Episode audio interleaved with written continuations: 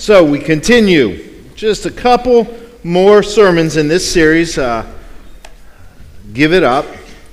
And we're going to continue today with uh, reading from Matthew 16 in a, in a few moments as we, you know, the, the, the way that I began to, to frame it this week, or what are the things that, that Jesus calls us to, uh, to leave behind?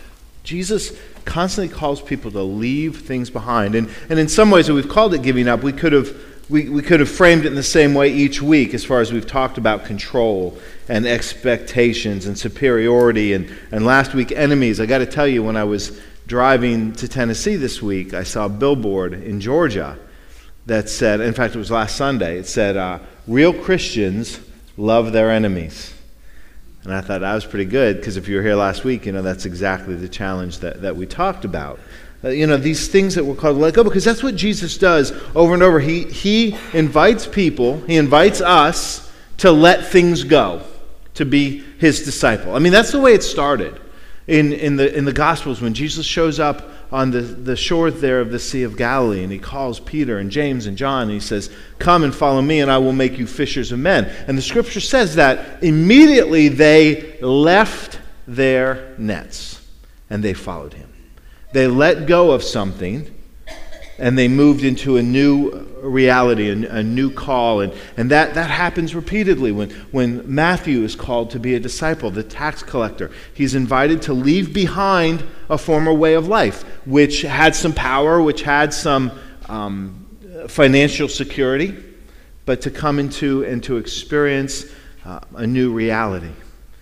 And when he encounters a rich young ruler, he does the same thing Sell all you have and, and follow me. Leave that behind. And if you remember in that story, he couldn't do it.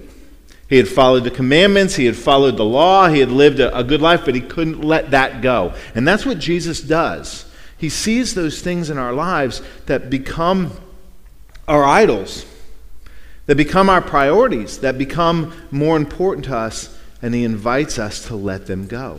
Dietrich Bonhoeffer who, when he wrote The Cost of Discipleship, the German theologian, uh, wrote that, that discipleship can tolerate no conditions that come between Jesus and our obedience to him. Discipleship can tolerate no conditions that come between Jesus and our obedience to Him. And over and over, He calls us to obedience. And, and He gives us this image of the things in our lives that we need to let go of. And there's no place that that's more powerfully condensed and more clear and more difficult than it is right here in Matthew 16. So let's turn to Matthew 16, verses um, 24 through 27. Not, not a lot of verses, but, but Jesus kind of, He doesn't, he doesn't mince words here. He's very clear and very concise of what it means to be a disciple. And this is what he writes. He said, Then, or this is what we read, then Jesus said to his disciples, Whoever wants to be my, my disciple must deny themselves, take up their cross, and follow me. For whoever wants to save their life will lose it, and whoever loses their life for me will find it. What good will it be for someone to gain the whole world yet forfeit their soul? Or what can anyone give in exchange for their soul? For the Son of Man is going to come in his Father's glory with his angels, and then he will reward each person according to what they have done. Brothers and sisters, this is the word of God for the people of God. God. Let us pray. Lord, that we would hear your word, your challenge, your invitation, your call upon our lives, and, and respond in obedience, respond in faithfulness to the invitation you give us in Christ. We pray in your holy name. Amen. Amen. Uh, so, again, Jesus is really, really clear here. You know, as I, quoted that Bonhoeffer quote, uh, that there can be no conditions, that discipleship can tolerate no conditions that come between Jesus and our obedience to him. That we don't come to discipleship with the ability to put contingencies on it. That's what we like to do. I mean, I like to do that. Yeah, Jesus, I'll follow you, but please don't ask me to do this. Yeah, Jesus, I'll follow you, but how about I get to do it this way? You know, I get to this is where this is where I'd like to serve. This is what I'd like to do. This is what, what I'd like discipleship to look like. If, if you could just follow my lead, that would be great. You know, and, and that's not discipleship.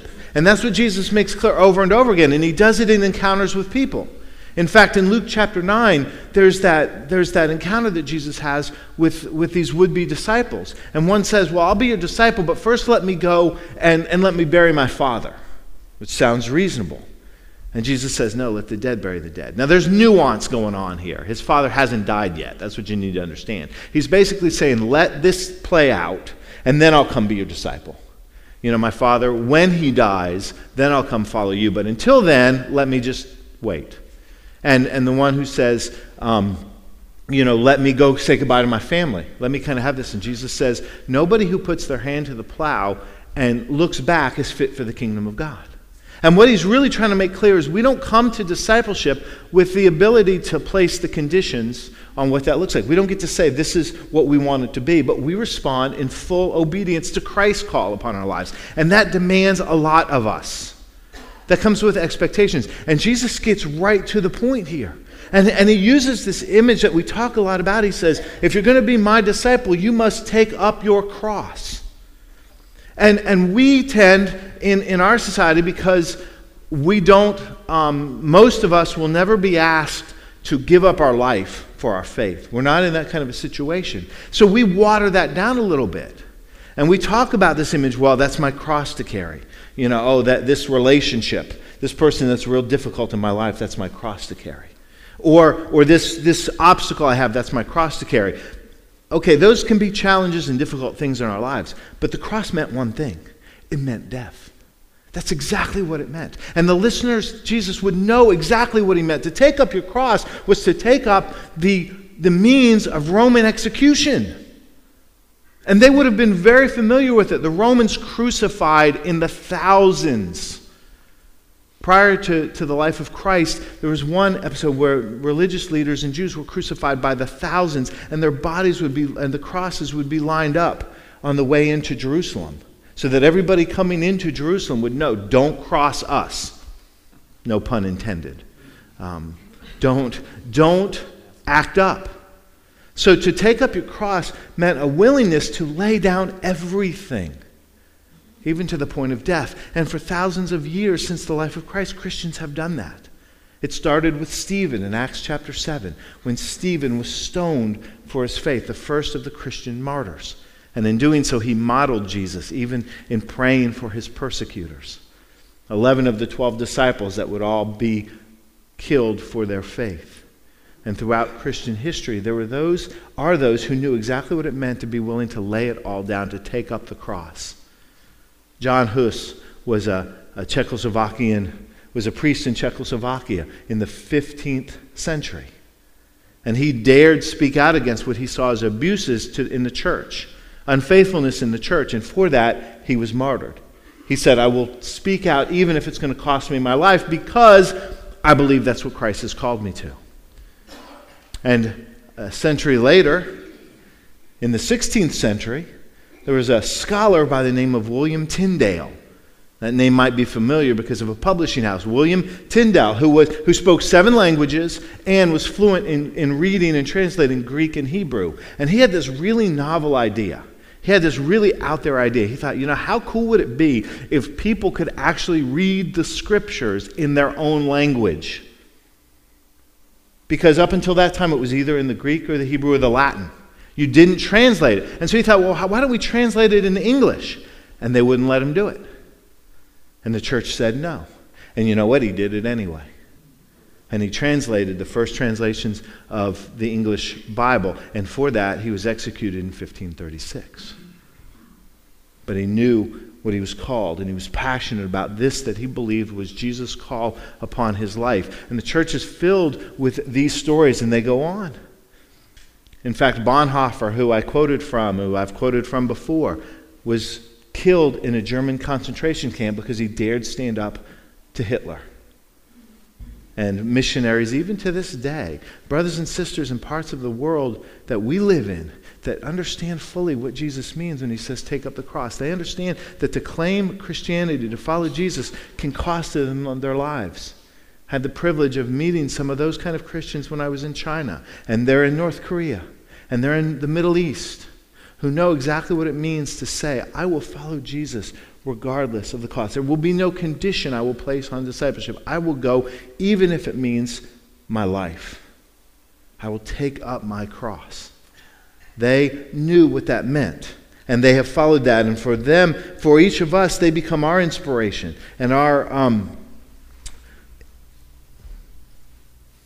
model of faithfulness and obedience. Tertullian said that the church is built or grows out of the seeds of the martyrs, those who are willing to, to be that kind of a witness for us. They knew what it meant when Jesus says, Take up your cross. No conditions that come between faithfulness and discipleship. But that's not our reality. That's, that's not our reality. Thankfully, I don't say that with any sense of regret. I don't know that any of us, and I hope none of us, will ever be asked to, to lay down our life, our faith. I, I hope none of us ever face that kind of a decision. I don't want to face that. So, so the challenge becomes what does this mean for us? For those of us that live in a country where we can worship freely. For those of us that live here where, where we're not facing the kind of persecution that causes us to have to lay down our lives. So, what does this mean for us? And, and I think this, the scripture speaks no less powerfully to our realities and to the challenges and the call upon us, what it means as Americans, what it means for us to follow Jesus and to claim faith in Christ. And so let's look at the three things that Jesus invites us to, all of his followers invites us to. And the first is this He says, Deny yourself. Deny yourself. This is the call upon Christ, the call of Christ on our lives that becomes modeled after the very example of Christ. And that is that we refuse to make ourselves the center of our universe.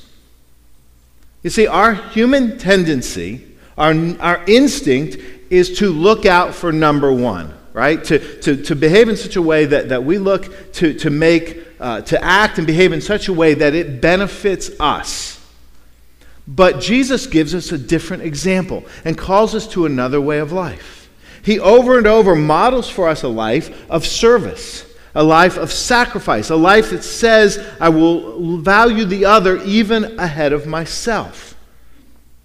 In fact, that's what Paul says is the humility of Christ that we're called to clothe ourselves in in Philippians 2. And so in Christ, we're invited to a different model that says in the center of our universe is Jesus. But faith in Jesus is lived out in the way that we serve others. So it's Jesus, and I've heard the acronym before JOY. It's Jesus, others, and yourself. And so he wants to turn that around. Take yourself out of the center. And, and when we learn to love Jesus, we learn to put the needs of others above ourselves. We begin to deny that inherent um, instinct that says, I want to take care of number one. And we look to take care of others as we serve Jesus. Remember, Jesus gave that example. When you've done it for the least of these, you've done it for me. And so, love becomes the catalyst that propels us forward to serve others. And sometimes this comes very naturally for us because when love is at the center of a relationship, we do this instinctively. We, we don't have to think about it. Now, I shared with you that, um, and, and some of you had already known, that, that last week Ryan had um, an emergency appendectomy. Now, let me tell you what was going on. Sunday morning, last Sunday morning at 5 a.m., when I got up, Ryan called, which is never good. And, and he said, he said, Dad, I said, you know, I've got pains in my stomach. In fact, I talked to Kimmel about it, and he was having some pain. And we went through, we did what you do. You Google. You go, and I, and I pulled up, because my immediate thought was, could it be an appendicitis? And so we pulled all the symptoms of an appendicitis, and nothing was matching up. And I thought, good, we're fine. It's not that. So, being the, the smart guy of the name, I said, why don't you hang out a few hours and then go to the urgent care? So, as we're in the first service, he goes to urgent care. Urgent care immediately sends him to the emergency room. So, as the services are playing out, Tony is on the phone and we're trying to communicate in between services. Long story short, as soon as we got out of the 11 o'clock service, it became clear that he was having surgery, like within the next few hours. So, what, is, what does a relationship built on love say? It says that it doesn't matter what it takes, one of us is getting there. His mom and I, one of us were going. And because my schedule is more flexible than Tony's as a teacher, I went. And so on the day that we lost an hour's sleep,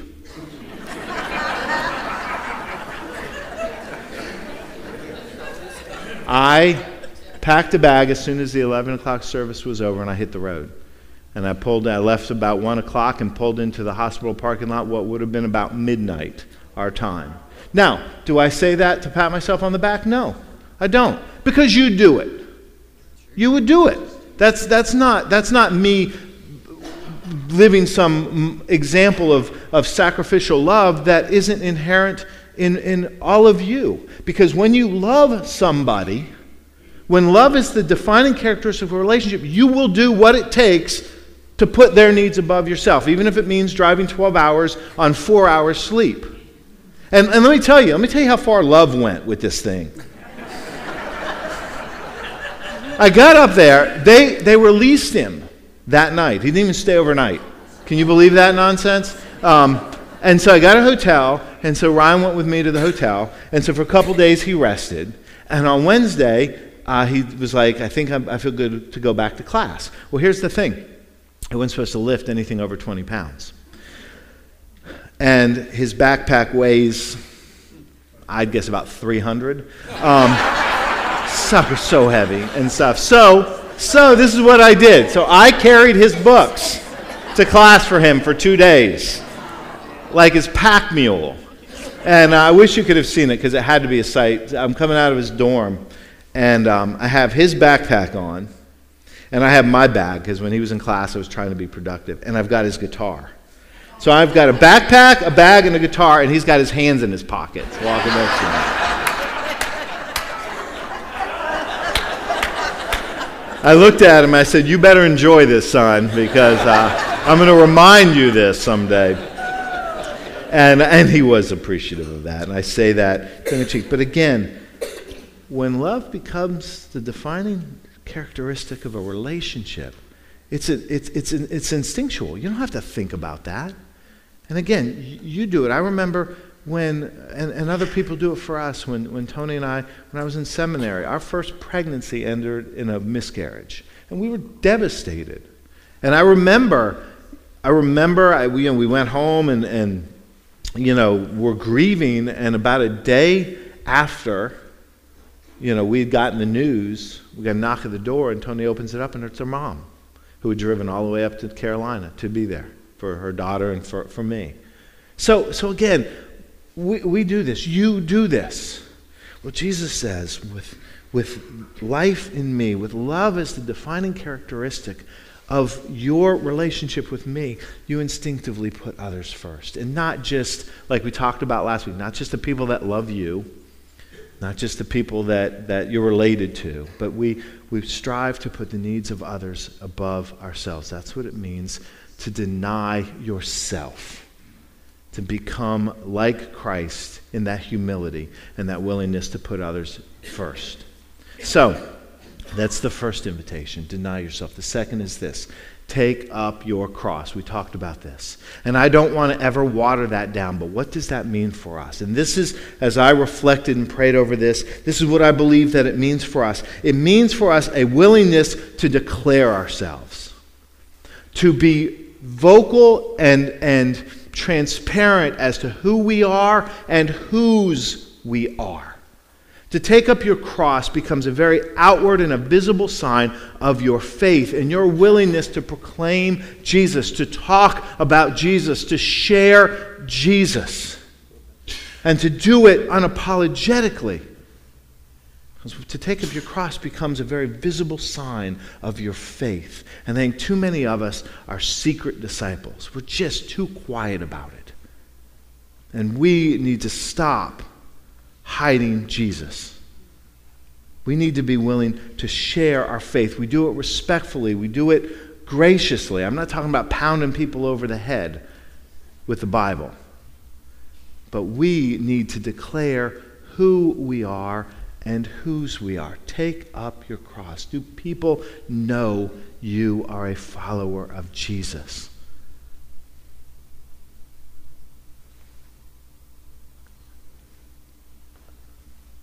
Penn Jillette is the magician, the one half of Penn and Teller.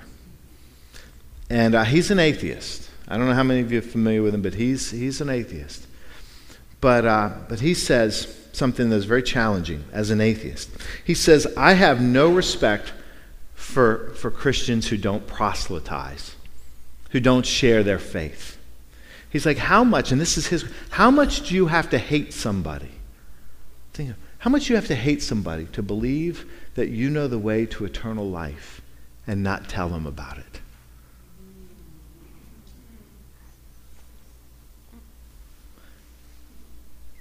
That's an atheist saying that he has no respect for Christians who don't share their faith. We are called to declare ourselves. When I was in college, there was a guy who used to walk around Lakeland, and uh, he'd walk around carrying a big cross, just huge cross.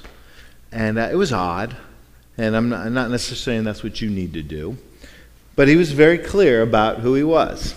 One night we were having a fraternity party on campus, uh, on the lawn there, uh, on the college campus, and uh, he walked up with his big cross. And I went, uh oh, this is not going to go well. But it did go well. And he was very gracious and he was very nice. And people were very respectful, which is what I was worried about. But it was his way, again, it was just his way of being very clear about who he was. Now, again, I'm not telling you you need to go build a big cross and lug it around. But do, have you declared yourself? Are you open and transparent about who you are and the faith that you proclaim?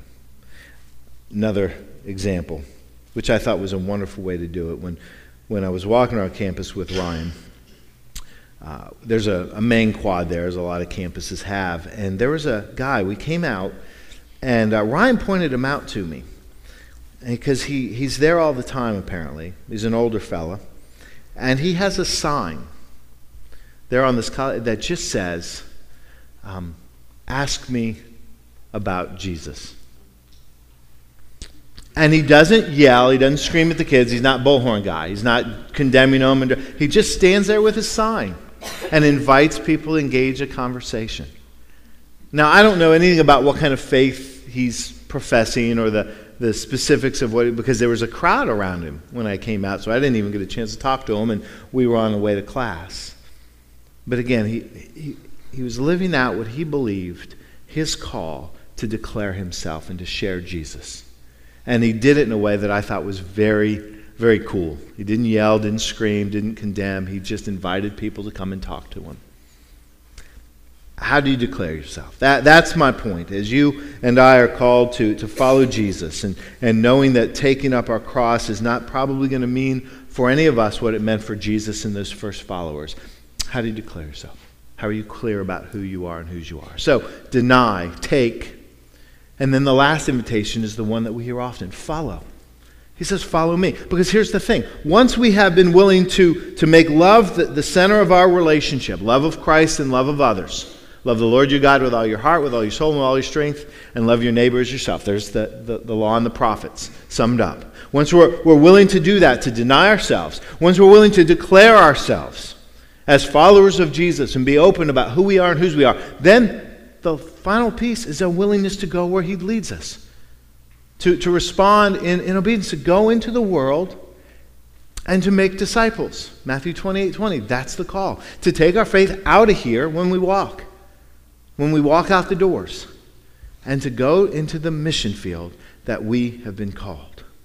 That's the invitation Jesus gives to deny, to take, and to follow. What we need to learn to let go of is this idea that we are the dictators of our lives. When we say letting go of our lives, is letting go of this idea that we are the final authority, that we are going to let anything come between us and our faithfulness to Christ. And that's hard to do. I'm not making I'm not trying to make this sound easy, but it's obedience, letting go of anything that comes between us and Jesus. That's what letting go of our lives. And we're going to talk about on Easter, the last sermon in this series, why this matters and what Jesus invites us to that is so much greater than anything this world can give. Why it's why we would why anybody would willingly lay down their lives for Christ. It's because of that promise that we have through faith and that gift of life that we have. But our invitation, our challenge is to not let anything come between us and our obedience. Yesterday was St. Patrick's Day. I, I, think everybody knows that. I know some of you um, celebrated it. I saw some of the pictures. Um, some of you probably need to come to the altar and pray um, this morning. But I don't know how many of you know the story of St. Patrick. I mean, what we always, you know, we all wear green, or everybody puts on green, and some people go out and, and celebrate St. Patrick's Day in, in a number of ways, and they dye the, the rivers green, and they serve green beer at places, and they do all these things associated with it. But, but before all of that silliness, how, how many of you know the story of St. Patrick? He, as a young boy, was taken into slavery, 16 years old, and he was taken to Ireland, and he was a slave for six years in Ireland.